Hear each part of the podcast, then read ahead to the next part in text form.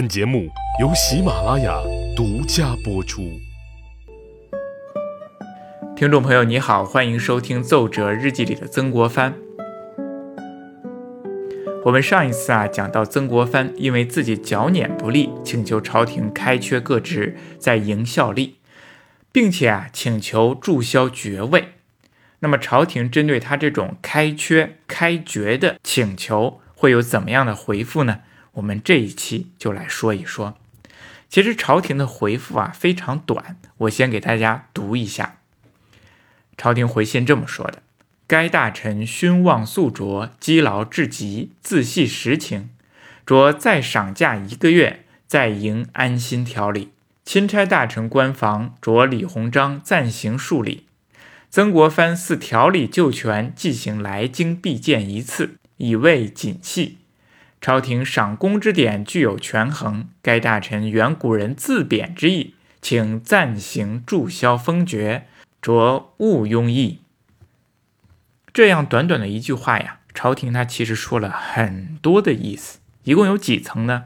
我想呢，一共啊有这么四层。首先呢，朝廷肯定了曾国藩这么多年来的辛苦是积劳成疾，多病缠身，这自是实情。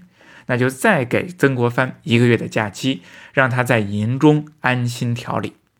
这是第一层。第二层呢，说钦差大臣的官房由李鸿章暂行代理，哎，不让曾国藩再继续代理钦差大臣官房了，其实就是剥夺了曾国藩钦差大臣的职位或者说是权利。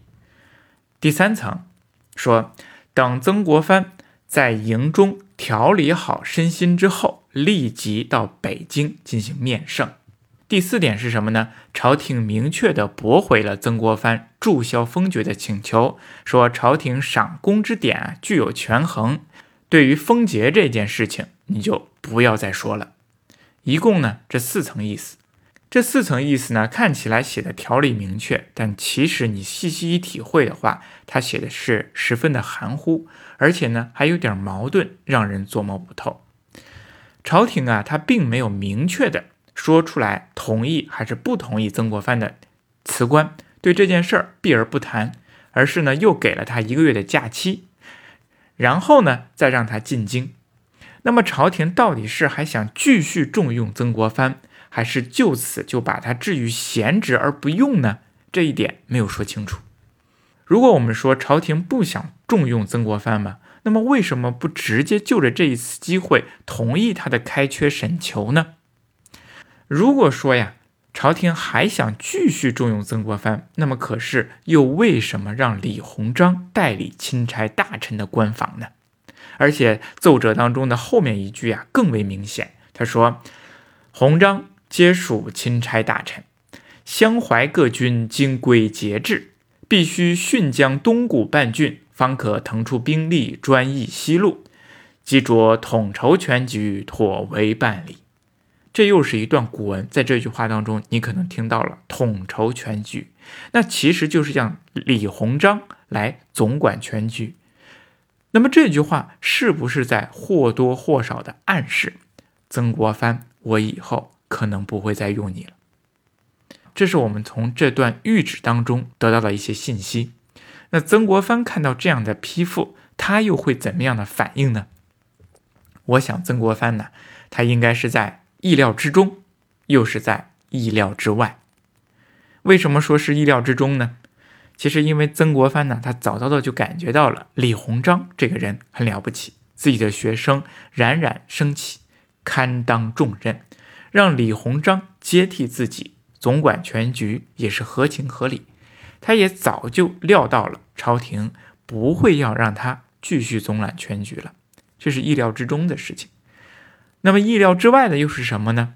他没有想到朝廷啊，居然没有答应他的辞职请求，反而还让他继续休假一个月，保留各种官职，还有他的爵位。其实啊，曾国藩本以为。朝廷呢会爽快地答应他的辞职请求，因为在他发出辞职信之后，收到朝廷的这封回信之间呢，有一段时间，曾国藩还收到了朝廷一封语言犀利的批评信。那么那个批评信呢，真的是丝毫没有给曾国藩留下任何脸面，他就像一个气急败坏的大人骂一个小学生一样。那么那封谕旨到底又写了什么呢？我先给大家读一读啊，这么写的，说致曾国藩总统实感，身因困寂，各路将士均归调度，从未筹集闪落防务。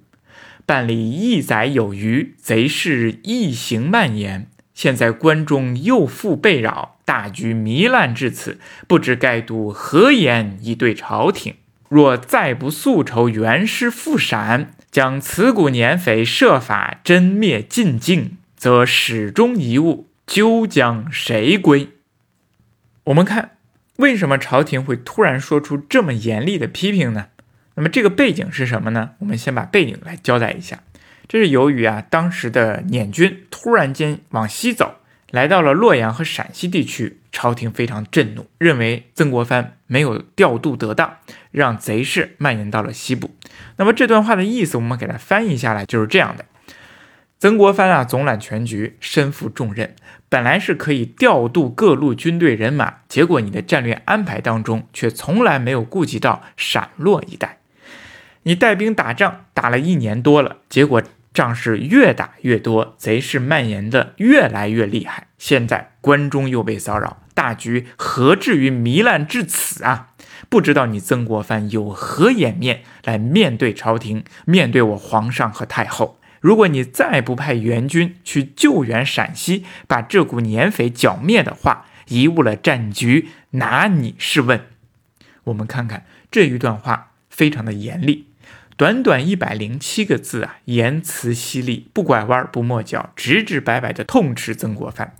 那么，对于这样一个官居高位而且有较强自尊心的人来说，这样短短的上谕啊，无疑是在众人面前啪啪啪的打他的耳光啊，而且最后还照他的脸上啐了一口唾沫。曾国藩拿到这个奏折之后啊，看了一下，他闭上了眼，他感到了心中啊。阵阵的绞痛，想到自己为剿捻事业啊忙碌了一年半，辛苦付出了，心血也付出了，可是得不到朝廷的理解。看来这前些天写的那个辞职信还是写对了。曾国藩睁开眼，摸了摸心口，决定啊要把这次辞职辞到底。这一天呢，他就给自己的弟弟曾国荃的信中就体现出来他的决心。我们看一看他这个信是怎么写的。信这么说：“开缺辞爵之见，本逆三请四请，不允不休。昨奉十四日言旨接责，欲无所拥其徘徊。大约一连数书，婉辞而意坚，得请乃已。或或亦所不顾。”这句话的意思就是说。我已经打定了决心，一定要将开爵辞官做到底，就算辞三次、辞四次也在所不惜。不答应我，我就不停止。昨天呢，我收到了对我严厉批评的谕旨，我看呢，我也不用再犹豫徘徊了。那么接下来我会一连几封奏折，意志坚定，一定要把它辞成功，就算获罪。也不管不顾了，这是给自己的弟弟曾国荃的信。那么这一天呢，他也给自己的小儿子曾纪泽也写了一封信，也同样出体现了他的决心。我们再来看一看他这封信是怎么写的。他说：“于尽无他苦，唯腰疼畏寒，夜不成寐。群疑重磅之际，此心无不戒戒。然回思尔年行事，无甚差谬。”自反而缩，不似丁冬戊春之多悔多愁也。到今后，乃当据书请开各缺，唯以散员留营维系军心，但贺稍轻。这段话呢，我们再翻译一下，说最近呢，我的状态啊还行啊，无他苦，只是啊腰疼怕冷，晚上睡不好。如今呢，朝廷上下对我有种种的猜忌和诽谤，我的这个心中啊也不免郁闷。但是啊，我回想这么些年来我所做的事情啊，好像也没什么大的差错。接下来呢，他说了这样的一句话，他说：“自反而缩，不似丁冬戊春之多愁多悔也。”那么这个当中啊，出现了“自反而缩”这四个字，这是什么意思啊？啊，你体会一下“自反而缩”。